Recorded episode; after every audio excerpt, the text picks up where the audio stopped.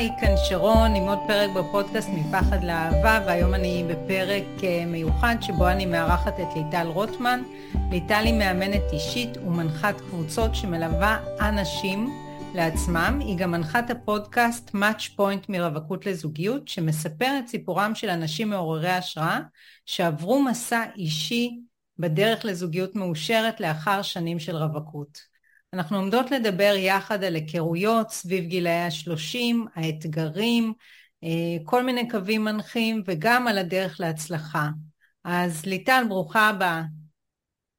היי שרון, איזה כיף להיות כאן, תודה. בכיף. אז ככה אנחנו אה, נראה ככה מה הנקודה הכי טובה להתחיל ממנה את הנושא הזה, והיו לי שני דברים בראש ואת תגידי לי ככה, ככה יש את השאלה שחשבתי עליה לפני, ה... לפני תחילת הפרק, זה מה לעשות עם הייאוש והפחד, עם התחושה שזה כבר לא עומד לקרות ושכל הטובים דפוסים. מה דעתך על זה כנקודת התחלה? אה, זה טוב, כי זה באמת נקודה שאיתה הרבה אנשים באמת מגיעים לקליניקה, בדיוק בתוך, ה... בתוך הכאב הזה. לא כולם, אבל הרבה פעמים תהליכים מתחילים שם, של... רגע לשבת בתוך הכאב הזה, בין אם זה עכשיו כאב פרידה, או סתם עוד מישהו שעשה לי ghosting, אה, או עוד דייט לא מוצלח, אבל המסע הזה הוא, הוא, הוא באמת כל כך אה, מכפכף במילותיהם של אה, האנשים שאני פוגשת בקליניקה, וגם מהניסיון האישי שלי, שלא פעם מגיעים לנקודה הזאת של, של הייאוש והפחד שאני אשאר לבד ולי זה כבר לא יקרה ו... ואולי גם כל הטובים דפוסים, שזו גם עוד אמונה מקבילה שאפשר לעבוד איתה. ואני חושבת שבתור התחלה לתת מקום לדבר הזה, כי, כי זה באמת כזה, זה, זה, mm-hmm. זה באמת נורא נורא קשה. ו, ובהקשר הזה אני מדברת הרבה על אמונה, על השריר הזה שהוא הרבה פעמים נורא נורא נחלש, וצריך להיכנס עוד פעם לחדר כושר אחרי שתקופה לא הייתי, ולחזק אותו ולעבוד עם זה, ולפעמים זה גם בגזרת ה-fake it till you make it, אבל זה משהו שאנחנו רוצות כל הזמן להיות מודעות עליו ולעבוד עליו ולהחזיק את האמונה הזאת, כי היא הרבה פעמים עובדת. נכון, אז מה, מה תכלס אפשר לעשות כדי ככה להרים את עצמך ולחזק את האמונה הזאת? אני לא יודעת אם יש פה איזושהי נוסחת פלא, כמו הרבה הרבה מודעות אה, והרבה הרבה דיאלוג פנימי ולא רק פנימי, לפעמים זה גם דיאלוג בתוך הקליניקה או עם חברים וחברות, לפעמים אני מוצאת את עצמי מחזיקה את האמונה עבור אנשים תקופה לא mm. קטנה, עד שהם יכולים להחזיק אותה בעצמם. איך למשל אה, תבטאי את זה מול מישהו ככה ש... לא יודעת אם זאת החוויה, אבל גם לי זה קורה בקליניקה שלי, שאני רואה בן אדם שאני אומרת, אין מצב, אין מצב שבן אדם הזה לא יכול להכיר ושלא יהיו לו הזדמנויות, ואני רואה שזה האמונה שלהם שכאילו מסמאת את עיניהם, מה שנקרא. כן, או החוסר אמונה. כן, כן, בדיוק. כן, האמונות זה באמת, זה כבר לא יקרה לי, כמו שאמרת קודם, זה לא קרה עד עכשיו וזה כבר לא יקרה, אה, כל הטובים דפוסים, כמו שאמרת, אה, ובמקרה כזה, עוד פעם, זה לשקף את זה שיהיה נורא נורא קשה להמשיך או למצוא את האהבה הזאת כשאני לא מאמינה שהיא תקרה. ולכן להביא לשם הרבה זרקור של מודעות ועבודה מנטלית, רגשית, ואנחנו עושים את זה בקליניקה, ולפעמים באמת אני זאת ש... שאהדהד את האמונה ו... ו... ואגיד לאדם או, לא... או לאישה שאין שום סיבה שזה לא יקרה, וזה לגמרי יקרה, ואני בטוחה שזה יקרה, ואת יודעת, לתת את הביטחון הזה, להחזיק את זה רגע גם בשבילם, זה גם אני מוצאת את עצמי עושה לא מעט. Mm-hmm. וגם אני חושבת שכל המטרה, סליחה אני רק אגיד, כל המטרה של הפודקאסט שלי יושב בדיוק על המקום הזה. אמ, כל הסיפורים שאני מביאה של אנשים שהכירו בגיל מאוחר יחסית, אה, או שהמסע שלהם היה מורכב וכלל הרבה הרבה קשיים ומשברים בדרך, מעבר לכלים ולטיפים שאנחנו מזקקות ומזקקים בפרקים, אני גם בעיקר רוצה להדהד את התקווה הזאת, את האמונה הזאת של הנה, היא הכירה בגיל 40, הוא הכיר בגיל 40 פלוס, בסוף זה קרה לו, אם זה קרה לו זה יכול לקרות גם לי. וזה עוד כלי, להדביק את עצמי או להקיף את עצמי באמת בסיפורים כאלה, אה, כי הנטייה בטח בתוך הייאוש זה ללכת לשלילי וזה כבר לא יקרה ומישהו במצבי כבר אבוד, אז כן. אנחנו רוצות אה, קצת באופן מודע להסיט את המבט גם לסיפורים יותר מוצלחים. אוקיי, okay, לגמרי אני מתחברת למה שאת אומרת, כי יש את המקום הזה שאפילו יושבות כמה בנות ומדברות, והדייט הנורא, והגבר הנורא, ואין סיכוי, והן מרגישות שסוף העולם הגיע, וללכת להאזין לפרק בפודקאסט, אה, בפודקאסט שלך או פודקאסט דומה, זה משהו שפתאום מקפיץ לך מחדש את התקווה. נכון, נכון, וזה גם הפידבקים. Mm, אז אני ממש כן. ככה מציינת את זה פה ככלי.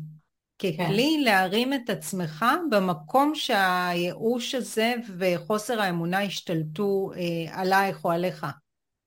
נכון, לזכור שהאוטומט שלנו זה באמת אה, להיות דרוך ולראות את השלילי ו- ובתוך סט הרגשות הבסיסיים שלנו רובם שליליים, יש אולי רגש אחד שמחה שהוא חיובי, אז הנטייה שלנו האבולוציונית אגב היא לתת לשלילי להידבק ואת החיובי יותר קשה לנו לראות ופה אנחנו לעשות את העבודה הזאת, אולי שוב, fake it till you make it, אבל אנחנו מכניסות את עצמנו אה, או מכוונות את עצמנו מראש לכיוונים מאירים יותר, באלף. אז, אז חוץ מלהאזין למשהו ככה מעורר השראה, כי מאוד מאוד חשוב לי ככה, את יודעת, שאנשים ימצאו עם משהו פרקטי, אני יודעת ששום פרק אה, לא יכול להחליף טיפול, אבל יש טיפים ככה שבן אדם אולי יכול ליישם אותם אחרי שהוא מקשיב לפרק הזה. אז כשאת אומרת עבודה מנטלית, או להרים את עצמך, או לשנות את השיח, על מה את מדברת? אם יש לך משהו, איזשהו אה, טיפ או עיקרון מרכזי שעוזר לצאת מהתחושה הזאת של הייאוש, אה, של חוסר התקווה.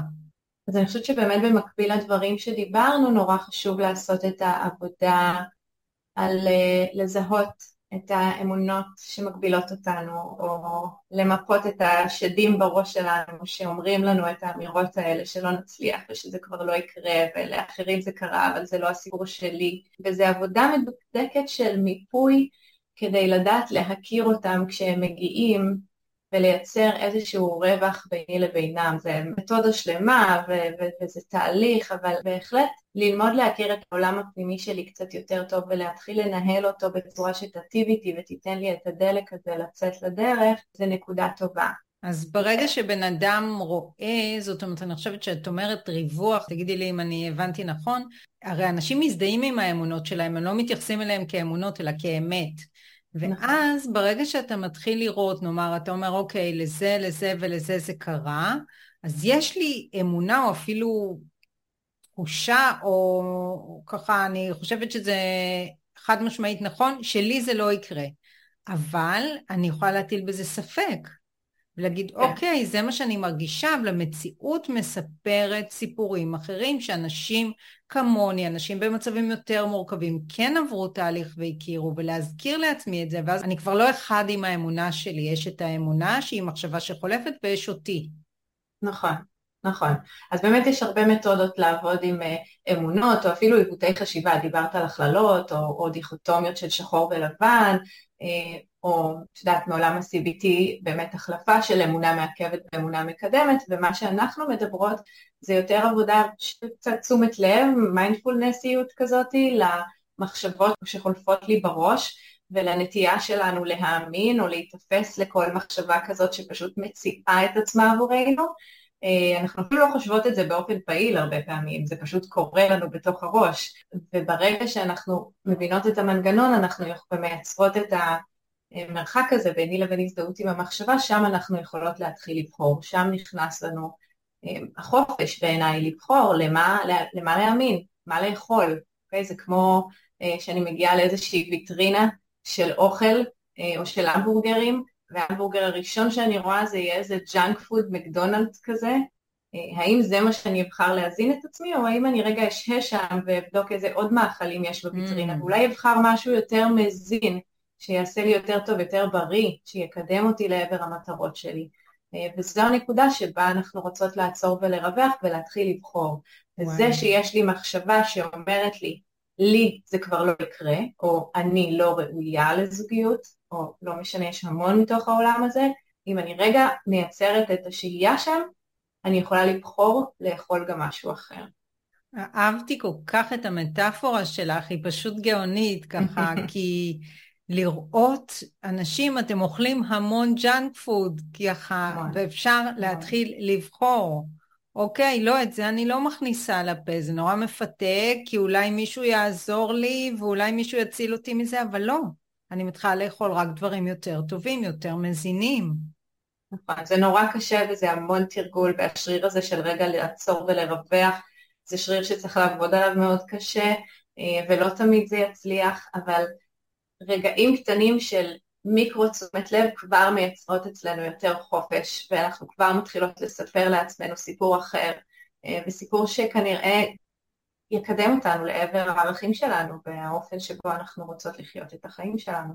מקסים, אז אני די מאמינה שכל מי שישמע את הפודקאסט הזה ופעם הבאה שככה ירצה שוב לאמץ, לחבק את האמונות הכי שליליות ואת האמירות הכי קשות, יחשוב על זה רגע, הנה אני אוכלת junk food, אז זה מקסים.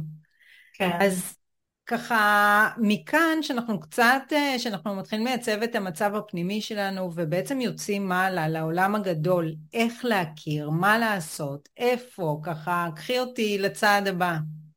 כן, אני רק רוצה באמת להכניס עוד נקודה, בגלל שמסגרת את זה ככה כאיזשהו תהליך, אז עוד דבר שאני מאוד מאוד uh, מחבקת uh, ומציעה לעשות במקביל לכל העבודה הזאת uh, בפנים, והעבודה על האמונה שזה יקרה לי וכל זה, גם לעשות המון טוב לעצמי.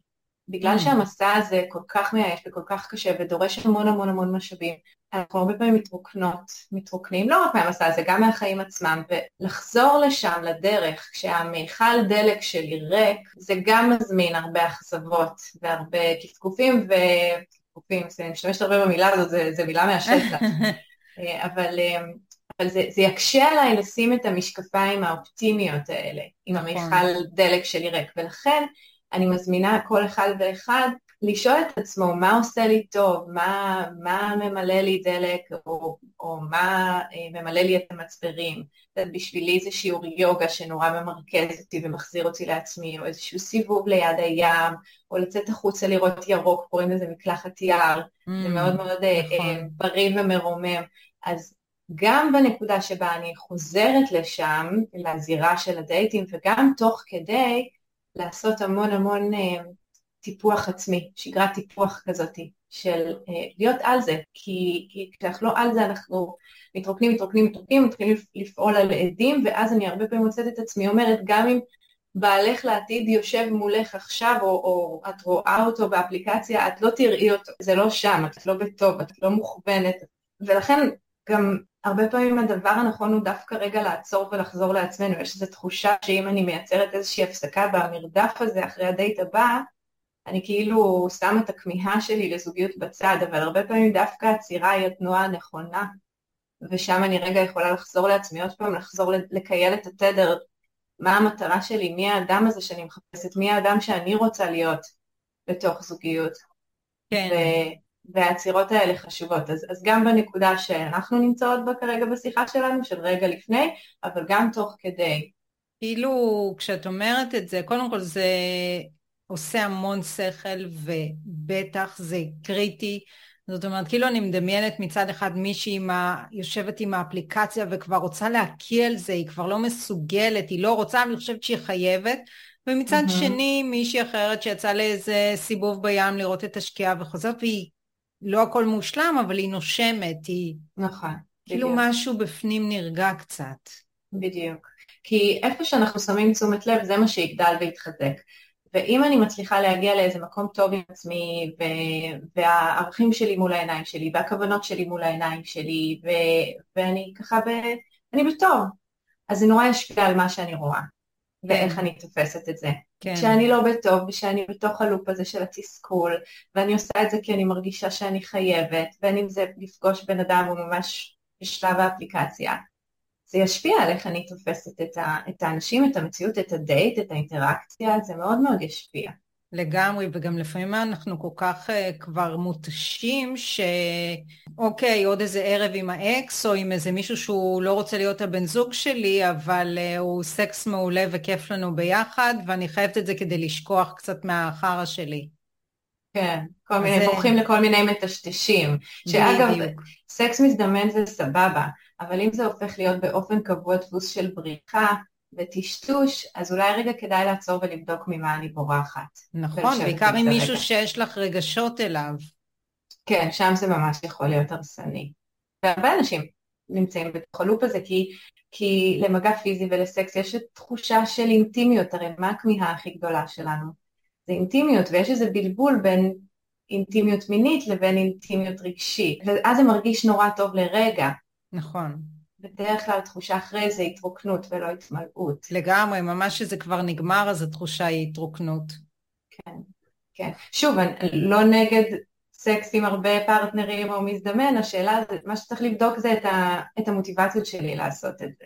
ואם אני מנסה לברוח ממשהו, כן. האם אני בסבבה עם זה, וזה חלק מהחופש שלי. כן, ואני אומרת גם את הרגש, כי הרבה פעמים זה עם אנשים שיש לנו רגש אליהם, וזה ככה הכי כובל. נכון. כי אני בעצם מקבלת מענה לחלק מהצרכים שיש לי מזוגיות. Mm-hmm. גם איזושהי אשליה של אינטימיות רגשית, גם אינטימיות פיזית, אה, אבל מה שאין שם זה מחויבות שהיא הדדית. כן. וזה לא, וזה לא שלם. Mm-hmm. אבל כשאני מקבלת את המענה לרוב הצרכים, אז משהו בכמיהה שלי או בחיפוש שלי או ברצון שלי לצאת ולמצוא את החבילה mm-hmm. השלמה קצת אה, דועך. Mm-hmm. ואז זה מה שנקרא, אני קוראת לזה לחסום את התדר. זה חוסם שם משהו, כן. ואז... כן. כי הרבה פעמים אנשים אומרים זה לא חוסם אותי, לא, זה לא חוסם אותי, ואת אומרת צריך לשים לב. יכול להיות גם שלא, זה לעשות בדיקה, זה בדק כן. בית. לעשות בדיקה כנה עם עצמכם. אז ה, ה, זאת אומרת, אם מישהו רוצה לדעת אם זה באמת חוסם אותו או לא, אז היית אומרת שהעיקרון המרכזי זה להיות כנה עם עצמך? Uh, כן, נורא קשה ליישום, אבל לשאול באמת באמת בכנות, האם אני באמת באמת פנויה להכיר מישהו אחר עכשיו? כשהאדם הזה בראש שלי, או כן. בלוז שלי, או... כן. אה, יכול להיות שהוא עונה לי על המון המון צרכים, וגם יש איזשהו attachment רגשי, ואני לא באמת פנויה, ואז אני כן. צריכה עוד פעם להחזיק מולי את, ה, את המצפן שלי ואת המטרות שלי, ולשאול האם הקשר הזה מקדם אותי לשם או לא. בדיוק, להחזיק את המצפן והמטרות ולשאול האם הקשר הזה מקדם אותי לשם או עומד בדרכי. כן, נכון. מגניב, אוקיי.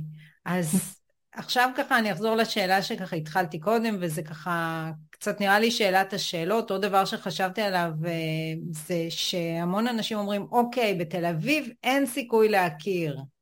אז ככה קצת על האיך, איפה, מה לעשות לגבי ההזדמנויות, איך להביא אותם לחיים שלנו. אני תוהה מאיפה לתקוף את השאלה, מה... בתל אביב אין סיכוי להכיר, או מאיפה מוצאים הזדמנויות. מה שאת רואה לנכון. אז קודם כל אני מאוד אוהבת להפריח את ה... בתל אביב אין סיכוי להכיר, כי כן אנשים מגיעים לפה, כי פה יש את השפע, כן זה יכול להיות מאוד מבלבל, וזה גם סבבה ללכת לאיבוד לתקופה. כן, אה, וכשאת אומרת פה, דרך אגב, אז אני רוצה לחדד שאת גם הכרת בתל אביב, את נכון, נמצאת בתל אביב נכון. והכרת בתל אביב. נכון, זה חלק, מה, זה חלק מהפאנץ', ואני לא היחידה, יש לי פה מעגל ורשת חברתית ענקית שהכירו את בני הזוג שלהם בשלב כזה או אחר בעיר. זאת אומרת, זה כן. שיש שפע אינסופי וזה שזה מבלבל, זה לא אומר שאי אפשר למצוא. זה mm. נורא תלוי במקום שלנו עם עצמנו. אני במשך שנים ארוכות אה, הלכתי לאיבוד ונפלתי לכל המלכודות של השפע, לא סתם אני עוסקת בתחום הזה ולא mm. סתם יש לי הרצאה בנושא הזה, אבל כשסיימתי ללכת לאיבוד מה שנקרא, או כשהחלטתי לקחת אחריות על חיי, אה, התחלתי להתנהל בצורה אחרת בתוך השפע, וזה לקח זמן, אבל כן, גם אני הכרתי פה את בן הזוג שלי שאני חיה איתו, וזה אה, קרה גם באפליקציה, לא פחות. או, וואו, אז עכשיו את גם לשאול על זה. בוודאי שאני רוצה לשאול על זה, כי זה, תל אביב זה עוד קטן לעומת הסטיגמות שיש על אפליקציות. נכון, נכון, אבל אני, את יודעת, אני לא חושבת שאפשר כבר להפריד את זה מהחיים עצמם, כאילו, זה כל המהפכה הדיגיטלית ומה שהיא הביאה והחיבור לידע האינסופי ולשפע האינסופי בכל תחום, בכל תחום זה שורט, בוא נגיד ככה, במרכאות. אה, זה השפיע גם על עולם ההיכרויות מאוד, אבל זה משפיע על המון דברים, זה משפיע על הקשב שלנו, זה משפיע על היכולת שלנו להיות נוכחים בתוך הרגע עם המשפחות שלנו, עם הקשרים שלנו, לא רק בתחום ההיכרות. Mm-hmm. אז בואי רגע נתחיל באמת, ככה, יש שני דברים שדיברת, דיברת על כל המלכודות שעברת, אז משהו ככה קפץ לי כמאוד מעניין, ויש את כל הנושא של האפליקציות של איך להתנהל איתם, ויש אנשים שמפחדים, שיכירו שקרנים וכל מיני דברים כאלה. אז בואי נסתכל רגע על העניין של האפליקציות ואז נחזור ככה למלכודות. כן, שזה אגב הולך ביחד, כי, אוקיי. כי חלק מהסטיגמות השליליות אה, על אפליקציות קשורות למלכודות שהן שמות mm. בפנינו. אוקיי. אה, אני חושבת שבעבר היה סטיגמות הרבה יותר שליליות. זה, זה התחיל מאתרי היכרויות, עוד לפני הסמארטפונים, אז, אז זה היה נורא כזה לנואשים ובודדים, אה, מי שהלך לאתר היכרויות, לפחות בסטיגמות, לא, לא, לא חושבת שבמציאות. כן, אה, הייתה יותר בושה, היום יש פחות נכון. בושה כי כולם שם, אבל זה... בדיוק. אנשים לוקחים את זה עדיין יחסית קשה, הרבה אנשים לוקחים את זה קשה, אני יודעת כי אני שומעת מאנשים, זה שאתה יושב ומדפדף ומתחילה שיחה והיא לא ממשיכה ואיך אני אדע בדיוק נכון, מי הבן אדם הזה ולא נכון. קורה עם זה כלום. נכון, נכון, זה, זה, זה מרים הרבה קשיים. אני חושבת שהקשיים גם חלחלו לעולם האמיתי, כי בגלל שהאפליקציות האלה כל כך כבר מוטמעות בחוויית ההיכרויות, אז ובכלל המסכים כל כך נטמעו שהרבה מיומנויות בין אישיות שלנו נשחקות והיום אנשים פחות יוצרים אינטראקציות face to face מה שנקרא. Mm-hmm. אנשים מדווחים, ש... או נשים מדווחות, גם גברים שפחות מתחילים איתם, יש פחות כן. את הסיטואציות של פעם של הבר הזה, ש... שמישהו ניגש, או עושים אחד לשני עיניים, מה שאנשים עושים בפועל, רואים מישהו שמוצא חן בעיניהם והולכים לחפש אותו באפליקציה ברמה mm-hmm. כזאת. אז זו סיבה אה, טובה לחזור ולחזק ולהבין, קודם כל כן להיות באפליקציות, ושנית להבין איך להתנהל איתם כדי שהם לא ישחקו אותנו. נכון. איך ככה, אז, מה... אז מה שהן עושות, הן באמת מכניסות להרבה בלבלות ושחיקה. אני, אני רק אסיים את מה שרציתי להגיד, כן. אני חושבת שזה כאילו קצת כבר קשה לברוח מזה. ו, וזה כבר לא נושא את הסטיגמות השליליות של פעם, שזה רק של בודדים ונואשים, כי באמת כולם שם, אבל בגלל שזה מערים הרבה קשיים, אז יש אנשים שממש קשה להם עם זה, ובצדק, זה לא קל. ובאמת כדאי לדעת לאן אנחנו נכנסים לפני, וגם כדאי לדעת, כמו שדיברתי מקודם על מוטיבציות בהקשר לסטוצים או סקס מזדמן, אז גם פה כדאי לבדוק עם עצמנו מה המוטיבציות שלנו לפני שאנחנו נכנסות ונכנסים לאפליקציות, כי יש כל מיני מוטיבציות, או בריחה מאיזשהו רגש, וזה כמו הסם המטשטש הזה, או לבדוק מה יש בחוץ מסקרנות, או סתם להשתעשע, להעביר את הזמן, או באמת למצוא פרטנר מתאים. עכשיו, אף מטרה היא לא יותר או פחות טובה מאחרת.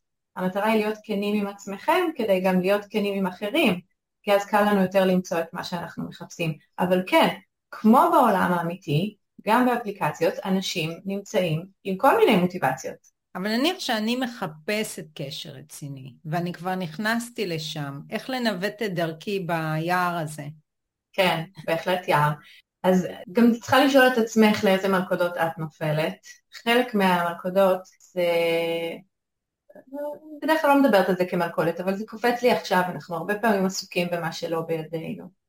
Mm. ואז נוצר הרבה הרבה תסכול על זה שיש מאצ'ים אבל הוא לא כותב, או שכתבתי לו והוא לא עונה, או שהתכתבנו ובאיזשהו שלב הוא נעלם. אני מדברת בלשון נקבה, אבל כמובן שזה כן. גם קורה הפוך, וגם נשים נעלמות וזה. וזה באמת תוצר של, של, אני חושבת, שחיקה של היכולת לראות שמעבר למסך יש אדם, אנחנו התחלנו לראות אחד את השני כדו-מימדי, כאבטארים. כן, אמ, אבל זה כאילו... אין לנו שליטה על זה, זה מה שקורה. בדיוק, אז זה מה שאני אומרת, אז כשאת נכנסת לאפליקציה, שימי את הפוקוס על מה שיש לך שליטה, כי זה באמת נורא מתסכל שאנשים לא כותבים או לא עונים או נעלמים, אבל אין לנו באמת שליטה על זה, ואני לא צריכה את כל האנשים. בסוף אני צריכה אדם mm-hmm. אחד, ואני צריכה המון המון לדבר עם עצמי תוך כדי ולהזכיר לעצמי, אפרופו אמונה שדיברנו בתחילת הפרק, שזה אפשרי, שזה יכול להגיע גם משם. אם אני בוחרת להשתמש בפלטפורמה הזאת, אגב, שזה לא חובה. אוקיי. Okay. כן, אפליקציות זה פלטפורמה מאוד מאוד דומיננטית היום, זה הכלי המרכזי למציאת זוגיות, אבל זה לא הכלי היחיד. אז תכף ננסה ואני... להסתכל ככה מה כן. עוד, אבל בואי רגע כן נראה. זהו, אז אני חוזרת לזה, היה ובחרתי בכל זאת להיות שם, אז אני צריכה לשים את המשקפיים החיוביות שלי. כן. לחזור לשיחות הפנימיות שמזכירות לי שאהבה יכולה להיות בכל מקום, גם באפליקציות, ולעשות כמיטב יכולתי במה שבידיי. Mm, מה שבידיי, זה חשוב. אין לי שליטה על אחרים. כן. וכשאני עם התשומת לב במקום הזה, אני באמת מאמינה בזה שגם באפליקציות כמו בעולם האמיתי אנחנו נמשוך אלינו את האנשים שהם בראש שלנו, כן. ומהר מאוד נזהה מי לא, ונפלטר, ובעיקר לזכור שזה ממש כמו במציאות, כאילו גם אותו בחור שהתחיל איתי בבר לפני עשור כשעוד התחילו בברים, כן. לא התחיל איתי בגלל האישיות המקסימה שלי כנראה, הוא התחיל איתי מאותן סיבות שהוא התחיל איתי גם באפליקציה, mm-hmm. כל מיני סיבות שנקראות שטחיות במרכאות של מראה חיצוני. אז, אז זו כן. אותה נקודת פתיחה בעיניי, אבל uh, כן להכיר את הבעיות שזה יוצר, שזה ייצר לנו תחושה של שפע, כאילו יש אין סוף אופציות בסוף, ואז אנשים יתרגלו לדפדף נורא מהר, לא רק באפליקציה, גם אחרי דייט. יצאתי לדייט, לא היה סופר מרגש ומעניין על ההתחלה, אני אמשיך הלאה. Mm-hmm. הכרתי בן זוג, אנחנו כבר חודשיים שלושה ביחד, נגמרו לי הפרפרים, שזה בסוגריים באופן טבעי, זה לא good enough בשבילי, אני אמשיך הלאה. יצאתי לדייט, הוא לא עונה על כל רשימת המכולת האינסופית שלי, אני אמשיך הלאה. Mm-hmm. ובסוף אנשים נשארים עם בדידות נורא נורא גדולה. בואי נעצור רגע ברגע שהיה מאץ'. אוקיי. מה אני עושה? מה אני כותבת? איך אני יודעת אם הוא רציני? איך מתנהלים? אה, וואו, אז אה, אני לא מדריכת התנהלות באפליקציות. אבל אם יש לך טיפים. אני חושבת שאם יש משהו שהרבה פעמים קורה, זה שאנשים נורא מנסים לקלוע לטעם של אנשים אחרים. אבל כשהם עושים את זה הם רק מנחשים. אה, בסוף אנחנו רוצים למצוא מישהו שאוהב אותנו בזכות מי שאנחנו. אז, אז קודם כל להיות עצמך ולהיות עצמך ולא לנסות להיות מישהו אחר, וזה גם אגב מתוך מחקרים מעיד שלהיות עצמכם ולהדגיש תכונות ייחודיות שלכם דווקא מביא ליותר הצלחה באפליקציות. הגיוני. כן, אז אה, את יודעת, זה יכול ללכת לכל מיני טיפים כאלה של לא לשלוח מלא הודעות גנריות למלא אנשים, נורא קל לעלות על זה, פשוט להיות עצמכם. אוקיי, ואם כבר התכתבנו, וזאת אומרת, היית אומרת שתמיד הגבר הוא זה שצריך להרים ולהוביל את זה לדייט? ממש לא. אני חושבת ש... מה היית בתור אישה אומרת? איך היית? שזה ממש איך שזורם, כאילו, ברור לי שעוד יש אנשים ואני פוגשת אותם שחושבים שהדברים צריכים להתנהל בצורה מסוימת, אה, אבל אני חושבת שאין ספר חוקים. אני חושבת שאין אה, אין מה נכון ולא נכון. אני חושבת שכל אחד צריך לשאול את עצמו, את עצמה, מה, מה נכון לה, ואם אני רוצה לקדם את ההתכתבות האינסופית הזאת לדייט, אני אעשה את זה, אני לא אחכה שהוא יעשה את זה. Mm-hmm. זה חלק מלקחת אחריות, וגם את יודעת, אנחנו כבר לא בעולם הזה של התפקידים כן. המסורתיים. אוקיי. Okay. אה, יש גם אפליקציה שנקראת במבל, שבה אישה צריכה לשלוח את ההודעה הראשונה, mm-hmm. ואני חושבת שזה גם הולך, הולך לעוד שלבים בתוך ההיכרות. אני שלחתי לבן זוג שלי הודעה אחרי הדייט הראשון. עברנו mm. לגור ביחד אחרי שלושה חודשים, אין. חוקים. כן, וואו. אין חוקים, פשוט אין חוקים. כי זה כזה ביג נו נו, שהרבה יגידו, אין מצב שאני שולחת. לא, או אם אני שולחת זה לא בסדר, זה משהו לא תקין כי הוא לא שלח. אז אני חושבת, לפחות בחוויה שלי ובאנשים שאני פוגשת, אה, אני רואה פחות ופחות את הדעות הקדומות האלה על איך okay. זה אוקיי. צריך לראות, וגם, וכשאני רואה את זה אני מפרקת את זה, לא בשביל להגיד מה נכון, אלא בשביל שיהיה לנו יותר חופש פעולה. Mm. אם אני רוצה שהוא ישלח, סבבה, אני אחכה, אבל שאני אדע שיש לי גם את האופציה, כן. לשלוח בעצמי. מעולה. הייתי אומרת שטיפ אחד, שככה תגידי לי אם את מסכימה עם זה, שאין בעיה, את יוזמת דייט, את שולחת, הכל בסדר, אבל את רוצה לראות שיש הדדיות בסופו של דבר בצד השני, כי הרבה פעמים נשים, אולי גם גברים, מגיעות למצב שהן כאילו מובילות את הקשר. אם הן לא יעשו, לא יהיה שום דבר, ואני מניחה שלא לזה את מתכוונת. נכון, נכון, אבל, אבל לא תמיד מרגישים את זה מיד. Mm. ולפעמים, ומה שקורה בהתנהלות בתוך אפליקציה, או אחרי זה בוואטסאפ, או קצת בטלפון לפני, זה שאנחנו עוד לא מכירים, וזה עוד לא כזה ברור, ולפעמים כן. מישהו אחד כן יותר ידחוף לפגישה, אבל, okay. אבל אוקיי. בפגישה אנחנו מבינים באמת, אגב, אני לא מאמינה שצריך לצפות לדייט אחד, תמיד לתת צ'אנס לדייט שני, אם, אם, זה, אם זה לא לא מוחלט, אז לתת צ'אנס לדייט שני, אבל, אבל רק בפגישה, כשאנחנו יכולים לראות את האדם השני, להריח אותו, להרגיש אותו, יודעת, יש הרבה פרמטרים שעוזרים לנו לבחור, והרבה מהתקשורת הזאת והמידע הזה חסר בתוך הפלטפורמות של האפליקציות, mm-hmm. של הוואטסאפ, של הזה, ולכן יהיה לנו הרבה יותר מידע במפגש. ושם כבר, כן, שם כבר יש דינמיקה של, שהייתה גם לפני האפליקציות. אז רגע גם להזכיר לעצמנו שעד עכשיו אנחנו היינו משהו דו-ממדי עבור הבן אדם השני, הוא עוד לא מכיר אותנו, זה לא צריך להעליב אותנו כל כך שאין לו עדיין מוטיבציה, כי הוא צריך להכיר אותנו יותר. כן, נכון. גם אם אין לו, גם אם אין לו הרבה מוטיבציה כמו לי, וגם אם אה, אה, הוא נעלם אה, לפני שנפגשנו, זה יהיה מעליב גם אם אחרי שנפגשנו הוא נעלם וגם אם תוך כדי הוא נעלם, אבל, אבל כן להזכיר לעצמנו שבאמת יש הרבה הרבה מידע חסר בפלטפורמות האלה mm-hmm. ואין לי שליטה על מה שהצד השני עושה. אני בתוך השליטה שלי על העולם שלי ועל המטרות שלי, אם אני רוצה למצוא זוגיות ואני מאמינה שהיא יכולה להגיע מאפליקציה, אני אעשה כמיטב יכולתי כדי לקדם את זה, ומבחינתי, זה, זה קצת בתפיסה שלי, להישאר יותר מדי זמן בתוך האפליקציה בשיחות האינסופיות האלה זה עוד מנגנון של הימנעות. כן. ולכן כדאי כן לדחוף וליזום לפגישה, זה גם יגן עלינו מכל מיני נוכלים וקט פישינג ו- ו- ויעזור לנו לא לייצר ציפיות לא מותאמות. זאת אומרת, mm. אם מרגישים בנוח, להיפגש, חבל על הזמן. זאת אומרת, אם זה יחסים וירטואליים מתמשכים, זה לא חייב להיות, אבל זה גם עלול להיות כל האנשים שהם לא אמינים או לא פנויים או נוכלים אפילו, וגם בשבילנו זה לשים את המטרה מול העיניים, זאת אומרת, אם אני רוצה לדעת אם בן אדם מתאים לי או לא, לא יעזור לי עכשיו לנהל יחסים וירטואליים במשך אה, שבועות. נכון, נכון, וגם זה, זה לא שזה לא יעזור לי, זה גם ייצר איזושהי פנטזיה בראש, אנחנו נבוא עם יותר מדי ציפיות למפגש, כן. אם הוא יקרה, וזה גם ריסקי. אחלה, כאילו אחלה דברים שאת אומרת שהם ככה נורא מכוונים למטרה, נורא ככה מזכירים מה חשוב באמת, כי לפעמים אנחנו מתקשקשים ואנשים נוטים להתקשקש על. הוא נעלם לי או הוא לא כתב לי, וכן יש פה איזה משהו כזה שכן, זה גורם לכאב, זה גורם לפגיעה, ואני חושבת שפה דיברנו בתחילת השיחה להרים את עצמנו, אז שוב, צריך להרים את עצמנו, להזכיר את המטרות ולהמשיך הלאה. נכון, אבל לא לפעמים לא זה ייקח זמן, לפעמים mm. זה ייקח זמן להרים את עצמי, לפעמים כאילו באמת נפגעתי, mm-hmm. ואז אני מתחילה לדפדף באפליקציות על אוטומט, או להיות נורא לא נחמדה, או להיות אדישה וצינית, אני צריכה לשים לב לכל מיני ביטויים של שחיקה. Mm-hmm. ואז לייצר, אני קוראת לזה הפסקה יזומה. לפעמים זה יתאים לי יומיים, לפעמים שבוע, לפעמים חודש, לפעמים חצי mm-hmm. שנה, אבל לעשות הפסקה בתוך גבולות, הגבולות נותנים לי סדר ושקט, ובזמן הזה לחזור לעצמי, לעשות את הזוגיות עם עצמי.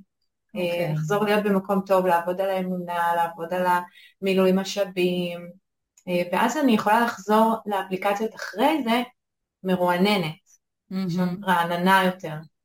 זה נשמע ממש ממש הגיוני, אבל גם כאן, אה, כמו שדיברנו קודם, הרבה פעמים עולה לאנשים הפחד הזה. מה יקרה אם אני אעצור? גם ככה אני בת, אה, לא יודעת. כן. כן, אז, אז, אז זה בדיוק מה שהזכרתי קודם, ש, שאנחנו כל כך נשאבים לאיזשהו מרדף, ואם אני מגיעה לספירלה הזאת שאני נורא שחוקה ונורא פסימית, בעלי יהיה מול עיניי ואני לא אראה mm, אותו. Mm, אז, אז ה, בדיוק, כי המרדף עצמו הופך להיות הדבר, ולא הערכים ומה שבאמת כן. אני רוצה למצוא שם, ומי שאני רוצה להיות שם, אלא רק לרדוף, רק להמשיך, רק לכבוש. ו- ו- ואז אנחנו קצת losing sight של מה mm. שבאמת חשוב, ואני חושבת שמה שההפסקה הזאת מאפשרת זה עוד פעם לשים את מה שבאמת חשוב מול העיניים, לזכור מה אני מחפשת בבן הזוג, מה באמת באמת חשוב לי ומה טפל, מה, מה חשוב לי להרגיש בנוכחותו, זה זרקור שהרבה פעמים אנחנו שוכחות נכון, לשים ושוכחים, נורא, נורא מרוכזים בצד השני, גם בלהרשים וגם בהאם הוא עונה על רשימת המכולת שלי, ואני שוכחת לשאול את עצמי, איך אני מרגישה פה? Mm. האם נעים לי? האם בטוח לי? האם, אה, האם אני מי שאני רוצה להיות כשאני איתו? לא רק ברמת mm. הדייטים, גם כשזה ממשיך. זה איזשהו זרקור ש... שחוזר אליי שאנחנו שוכחים לשים. אה, ואני חושבת שההפסקות האלה עוזרות לנו עוד פעם להתמרכז כזה. כן. אה, ולכן אני לא חושבת שזה ירידה מהמסלול כמו חזרה למסלול. מעולה. וככה, אם דיברנו על זה שלא כולם רוצים אפליקציות, אז מה עוד אפשר? אה, אז כן, זה גם עולה הרבה. מרוב שזה נהיה כלי מרכזי, שכחים שעוד אפשר להכיר כמו פעם בעולם האמיתי. אה, וגם פה זה, זה לייצר הזדמנויות, אני קוראת לזה לפרוס רשת ולא חכה. וזה גם להזכיר לעצמי במקביל להרים את העיניים מהטלפון. כשאני, בת... כשאני בתור לסופר, כשאני בתחנת אוטובוס, כשאני בגינת כלבים, יש המון מקומות שלי שפעם היו נוצרות שם אינטראקציות נפלאות והיו יכולים להתפתח שם אחלה יחסים, אבל כולם עם העיניים בתוך הטלפונים שלהם. Mm. אז, אז זה דברים שיכולים לקרות באופן, אה, בתקווה אותנטי ואורגני, אבל במקביל יש המון אה, קהילות בפייסבוק ובכלל, שמייצרות אה, אירועים שהם לאו דווקא אירועים לפנויים פנויות, אבל אירועים לחבר'ה צעירים. כמו מה? אה, תני לי דוגמה לאיזה... יש איזו קבוצה ככה שעולה לך בראש שהיית ממליצה עליה? אה, יש את חברים לדרך, שזו קבוצה כן. נפלאה שהם מארגנים טיולים וארוחות שישי ו- וסדנאות, גם מה הלו"ז, שזה של צעירי רמת גן גבעתיים. אני בטוחה שבכל עיר יש קבוצות כאלה, ששוב מארגנים קורסים, אה, סדנאות, אה, מפגשים חברתיים. חלק מהאירועים האלה גם יהיו ספיד דייטים, אירועי היכרויות, אירועי פנויים פנויות, זאת אומרת יש הכל מהכל. אם מפדח אותך או אותך, או לא מרגיש לך נוח ללכת לאירוע שה title שלו זה פנויים פנויות, אז יש עוד הרבה אירועים אחרים. אוקיי. Okay. אה, בנוסף, את יודעת, להצטרף לקבוצת ריצה, ללכת לחוג נכון. קרמיקה, ללכת להתנדב בימי שישי, נכון. לייצר פשוט הזדמנויות שבהן פוגשים אנשים offline, בעולם האמיתי. נכון, לגמרי, זה משהו ש... שזה אפשרי. זה לא רק אפשרי, זה גם מקום טוב מאוד, וגם אני ככה פעם אמרתי, אם תלכי למקום שאפילו אין בו גברים, לכי לחוג תפירה, יש שם נשים שאולי יש להם אחים או נכון, חברים. נכון, להגדיל מעגלים חברתיים, לגמרי, לגמרי. אמ, ויש עוד המון דרכים, זה ממש לשבת עם חברים, עם חברות, עם המאמנת, עם המטפלת ו- ולעשות brainstorm uh, כזה, סיעור מוחות, של uh, איפה אפשר להכיר. יש גם נגיד uh, המון דפים uh, באינסטגרם, נגיד uh, הרווקים של רוני אם אני לא טועה, mm, שגם שם כן. מציגים, או בחורים שווים בין חברות, בחורות שוות בין חברים, כל מיני פלטפורמות ש... שמקדמות היכרויות לא דרך אפליקציות. Mm-hmm. ואת אומרת, זה רשת, כשבעצם שמים בצד את האפליקציות, או מוותרים עליהן לגמרי, אז זה לא דבר אחד שאני אעשה רק אותו, רק אותו, רק אותו, זה רשת. אני חושבת שזה רשת, ואני חושבת שאפליקציות זה עוד כלי שהוא חלק מהרשת. אני יכולה mm-hmm. לבחור לא להשתמש בו, כמו שאני יכולה לבחור לא ללכת לספיד דייטים. כן. כן? אבל, אבל בעצם לשים לב איך אני מחפשת זוגיות, האם אני אה, זורקת חכה, זאת אומרת בונה רק על כלי אחד, נגיד אני רק אספר לאנשים שאני רוצה זוגיות ואבנה על זה שיכירו לי, mm-hmm. זה גם כלי.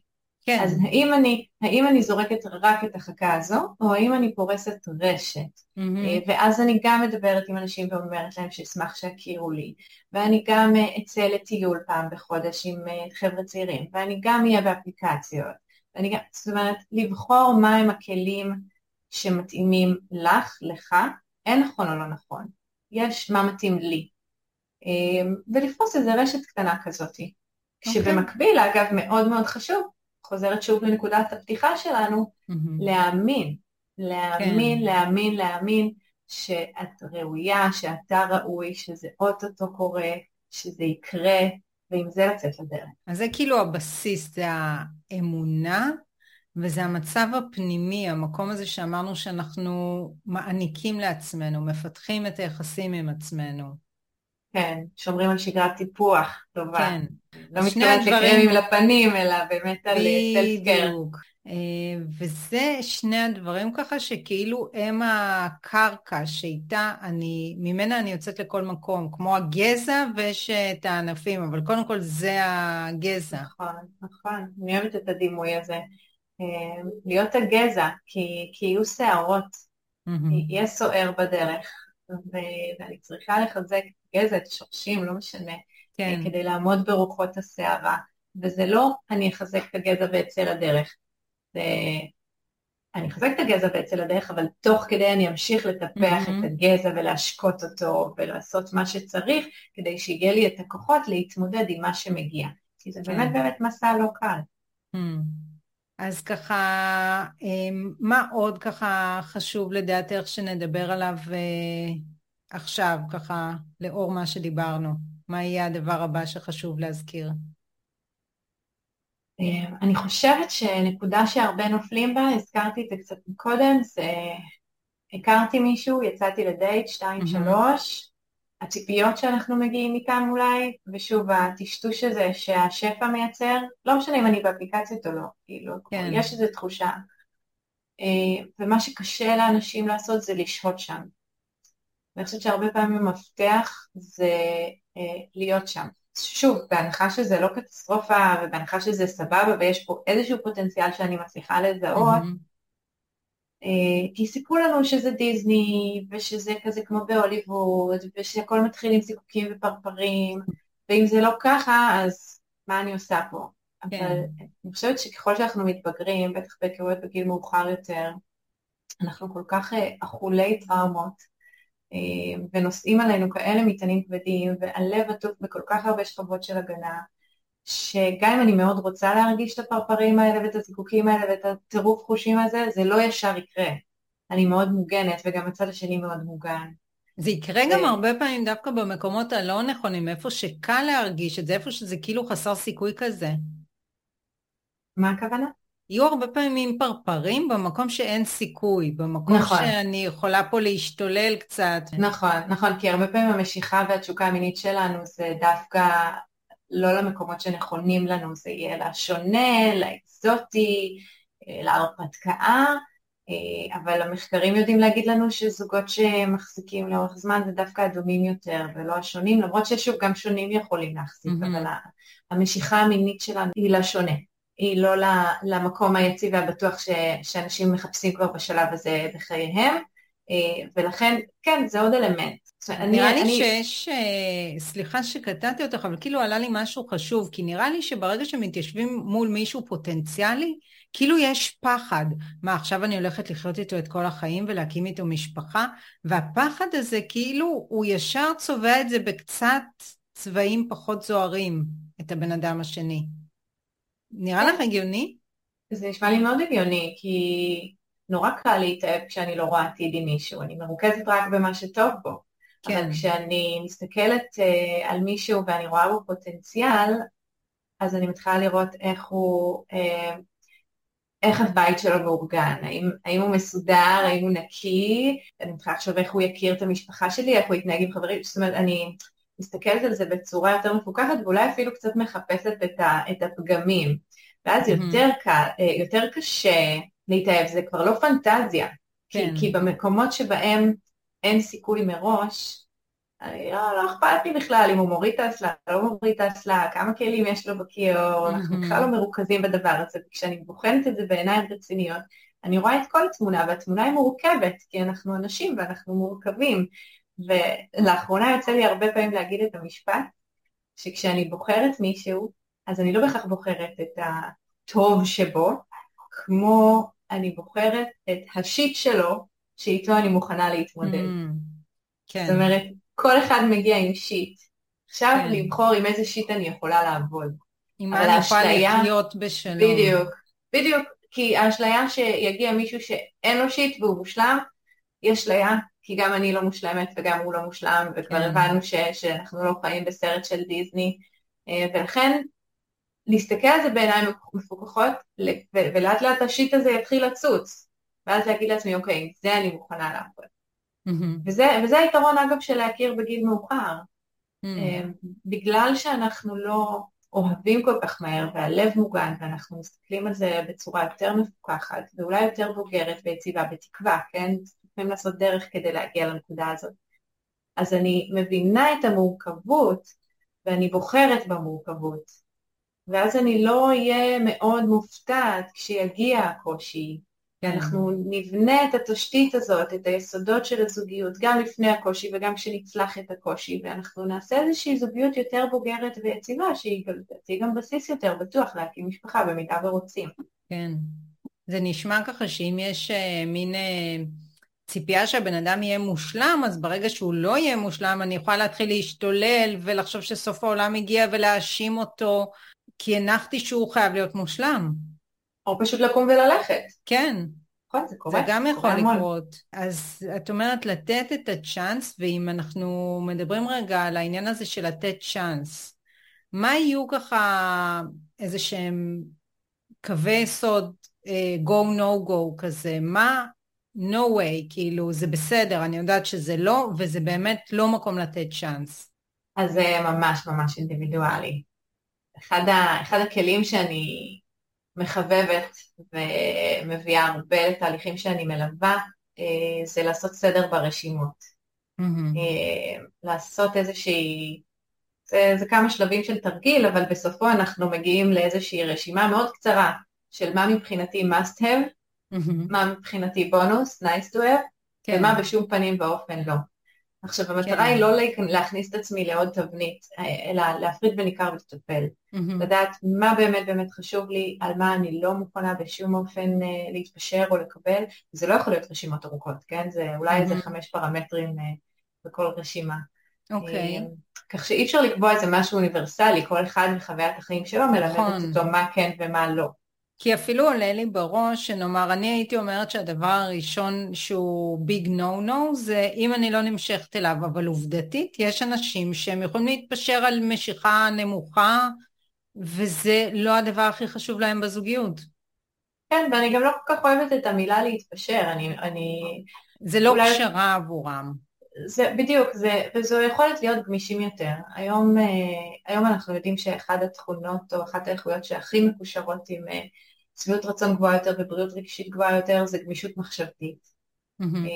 אז אני, אני לא יודעת כמה אנחנו מתפשרים כמו אנחנו בעצם נותנים לעצמנו חופש להתאהב ביותר אנשים ולאהוב יותר אנשים ו... ומגדילים את הסיכוי שלנו באמת אה, להיות ב... בזוגיות טובה ונכונה ולא mm-hmm. רק באותו דפוס כישלון ידוע מראש שהיינו בה עד היום. כן. אה, אז, אז אני חושבת שזה איזושהי יכולת להביא גמישות, וכן, כאילו הנושא של המשיכה, יש אנשים שזה ממש ב top של ה must מבחינתם, ויש אנשים שמבינים שהמשיכה יכולה להגיע בשלבים מאוחרים יותר. אגב, יש אה, קטגוריה באפליקציות, מתוך עולם של אפליקציות, יש כל מיני קטגוריות של אנשים, אז יש אנשים שמגדירים את עצמם כפן-סקסואלים. שזה אומר... עוד לא נתקלתי. לא, סליחה, לא פן, סליחה, סאפיוסקשואל, אם אני לא טועה. וואו, וואו. כן, כן, יש מלא, יש מלא מושגים. אז סאפיו, וואי, אני חושבת שצריכה לבדוק את זה כדי לא לעשות פדיחות, אבל זה אנשים שנמשכים לאינטלקט, לא mm. למגדר, לא, ל, לא למראה חיצוני, שנמשכים למהות, mm. אה, וממש מגדירים את עצמם ככאלה. כלומר, זה באמת כל אחד והרשימה שלו וניסיון החיים שלו. יכול להיות שהיה לי בן זוג שהיה נורא קמצן, אז אני לא מוכנה לפעם הבאה להתגמש על הדבר הזה, אני לא, כן. קמצן זה הביג נו שלי. יכול להיות כן. שמישהו אחר לא יראה את זה כקמצנות, יראה את זה כחסכנות, וזה מבחינתו תכונה מאוד חיובית. זה נורא תלוי במשקפיים כן, שלי.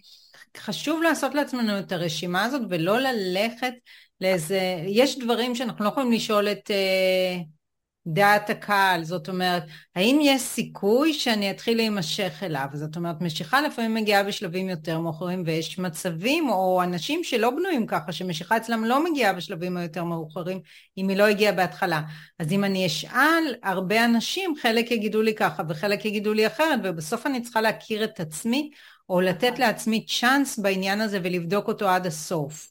נכון, בדיוק. ואחד הדברים שקורים בתהליכים האלה, שגם אני וגם את כנראה מלוות, ורואים את זה גם הרבה בחתונמי אגב, שברגע שאנחנו מוכנות להסתכל פנימה באומץ, ושוב אני מדברת בלשון נקבה אבל זה פונה לכל mm-hmm. המגדרים, אז אנחנו מדייקות לעצמנו, אותנו אנחנו גם מצליחות להזדקף באיזה מקום בטוח יותר שפחות ופחות זקוק לתיקוף חיצוני, ואיזושהי, זה השאיפה, כן, אני רוצה לבנות שם איזשהו trust של אם לי זה טוב, אז זה מספיק, זה לא צריך, אני לא צריכה אישור לא מחברות שלי ולא מההורים שלי ולא מהאחים שלי, אם הוא מוצא חן בעיניי כי הוא עונה על מה שאני צריכה ורוצה, ואני אוהבת את עצמי בנוכחותו, זה מספיק. Mm-hmm. זה לא משנה מה אחרים רואים כן. בו. הערך אולי... העצמי שלי לא mm-hmm. תלוי בו, הערך העצמי שלי עומד בפני עצמי. כן. זה משהו להזכיר לעצמנו, כי אנשים הרבה פעמים כן נותנים משקל למה אחרים יחשבו, אם מצאתי מישהו שהוא לא מספיק גבוה, הוא לא מספיק לא יודעת מה, וטוב לי איתו, ממש נפלא לי איתו, אבל מה אחרים יחשבו? ו... נכון. נכון. זאת אומרת, נכון, להזכיר לעצמנו. כן. אז זה המון עבודה על? ערך עצמי, זה המון עבודה על... אה, כי כשאני צריכה מישהו לידי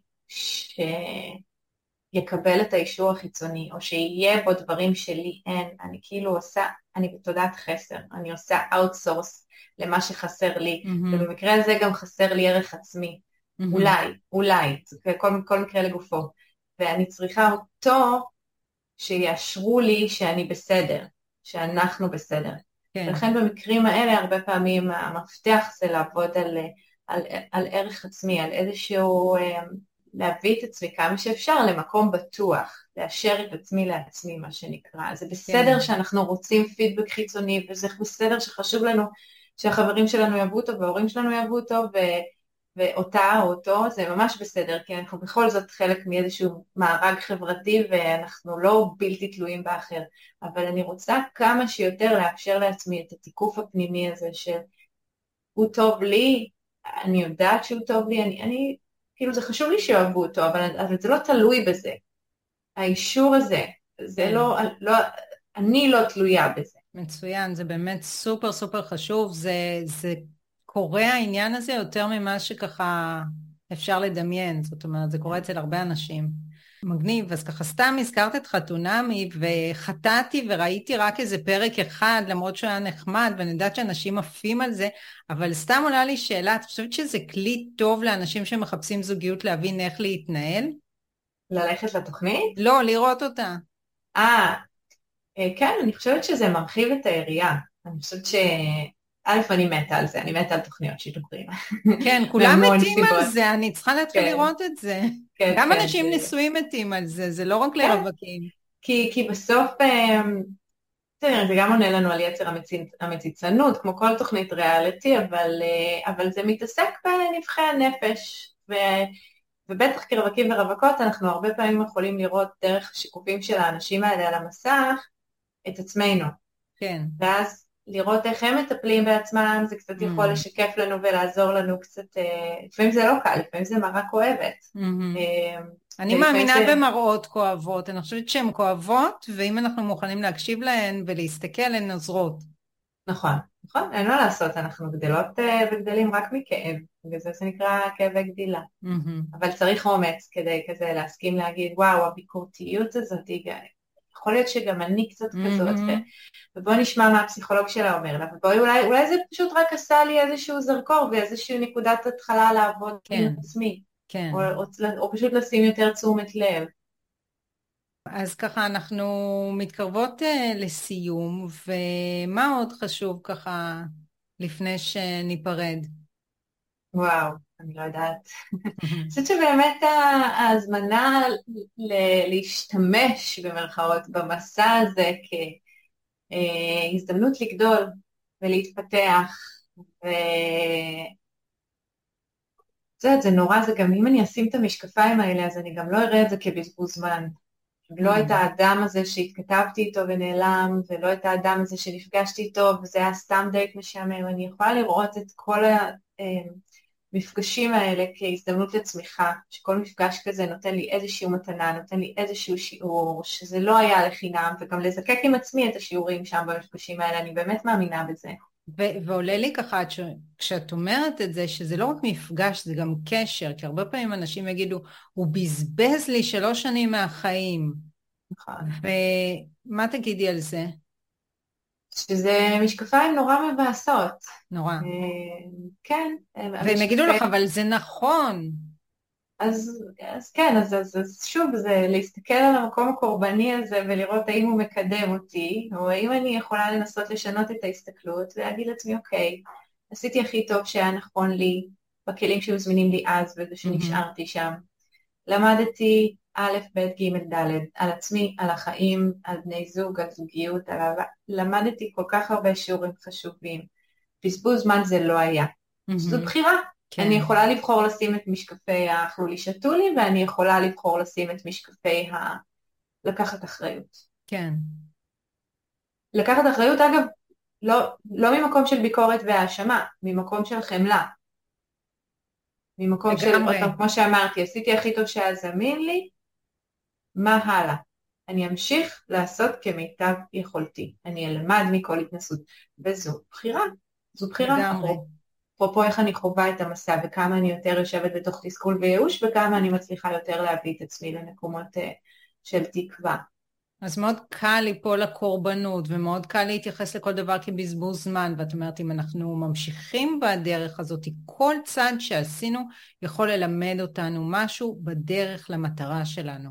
בדיוק, בדיוק וזו יכולה להיות גם ברכה כי הנה אני גדלה פה כל יום עוד קצת ואני מתבשלת יותר ואני נהיית יותר נכונה לעצמי ואני אמשוך לעצמי גם זוגיות שתהיה הרבה יותר נכונה לי ושיהיה לי בה הרבה יותר טוב מאם הייתי קושרת את עצמי ומתחתנת עם אותו בחור בתחילת הדרך. אז מה אני לומדת ממה שהיה? מה אני רוצה אחרת בפעם הבאה? לגמרי. באמת לראות איך המסע הזה מפתח אותנו.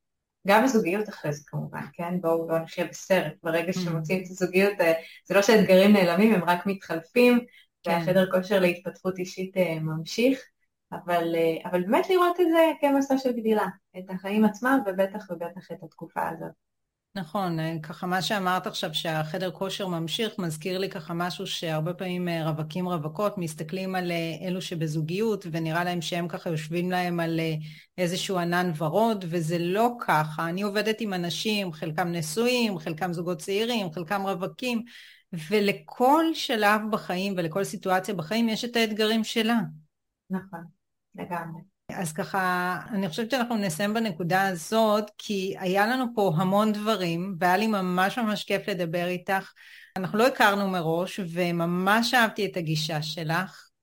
תודה. וזה לא רק מה את אומרת, זה גם מי שאת ואיך שאת uh, מביאה את עצמך, אז uh, המון תודה, ואני חושבת שמי שיקשיב, יהיה פה uh, טיפים, כמה טיפים נהדרים שכל אחד יכול לקחת לו במסע הזה. יופי, איך אני שמחה. תודה רבה שרון, גם לי היה נורא נעים וכיף אה, בנוכחותך, ואני מקווה באמת שבאמצעותך אה, נוכל להגיע לכמה שיותר אנשים להדהד את המסרים האלה. כן. מקווה שזה. יעזור. אני בטוחה שזה יעזור, וגם כמובן שבהערות של הפרק אני אשאיר ככה קישור גם לאתר שלך, לפודקאסט שלך, אם יהיה עוד משהו ככה שתרצי אז אה, את uh, מוזמנת לשלוח, אבל uh, אתם תוכלו uh, באמת ליצור קשר עם ליטל בכל המדיות, ואני ממליצה בחום לעשות את זה. תודה רבה, שרון. בכיף, להתראות. להתראות. ביי ביי.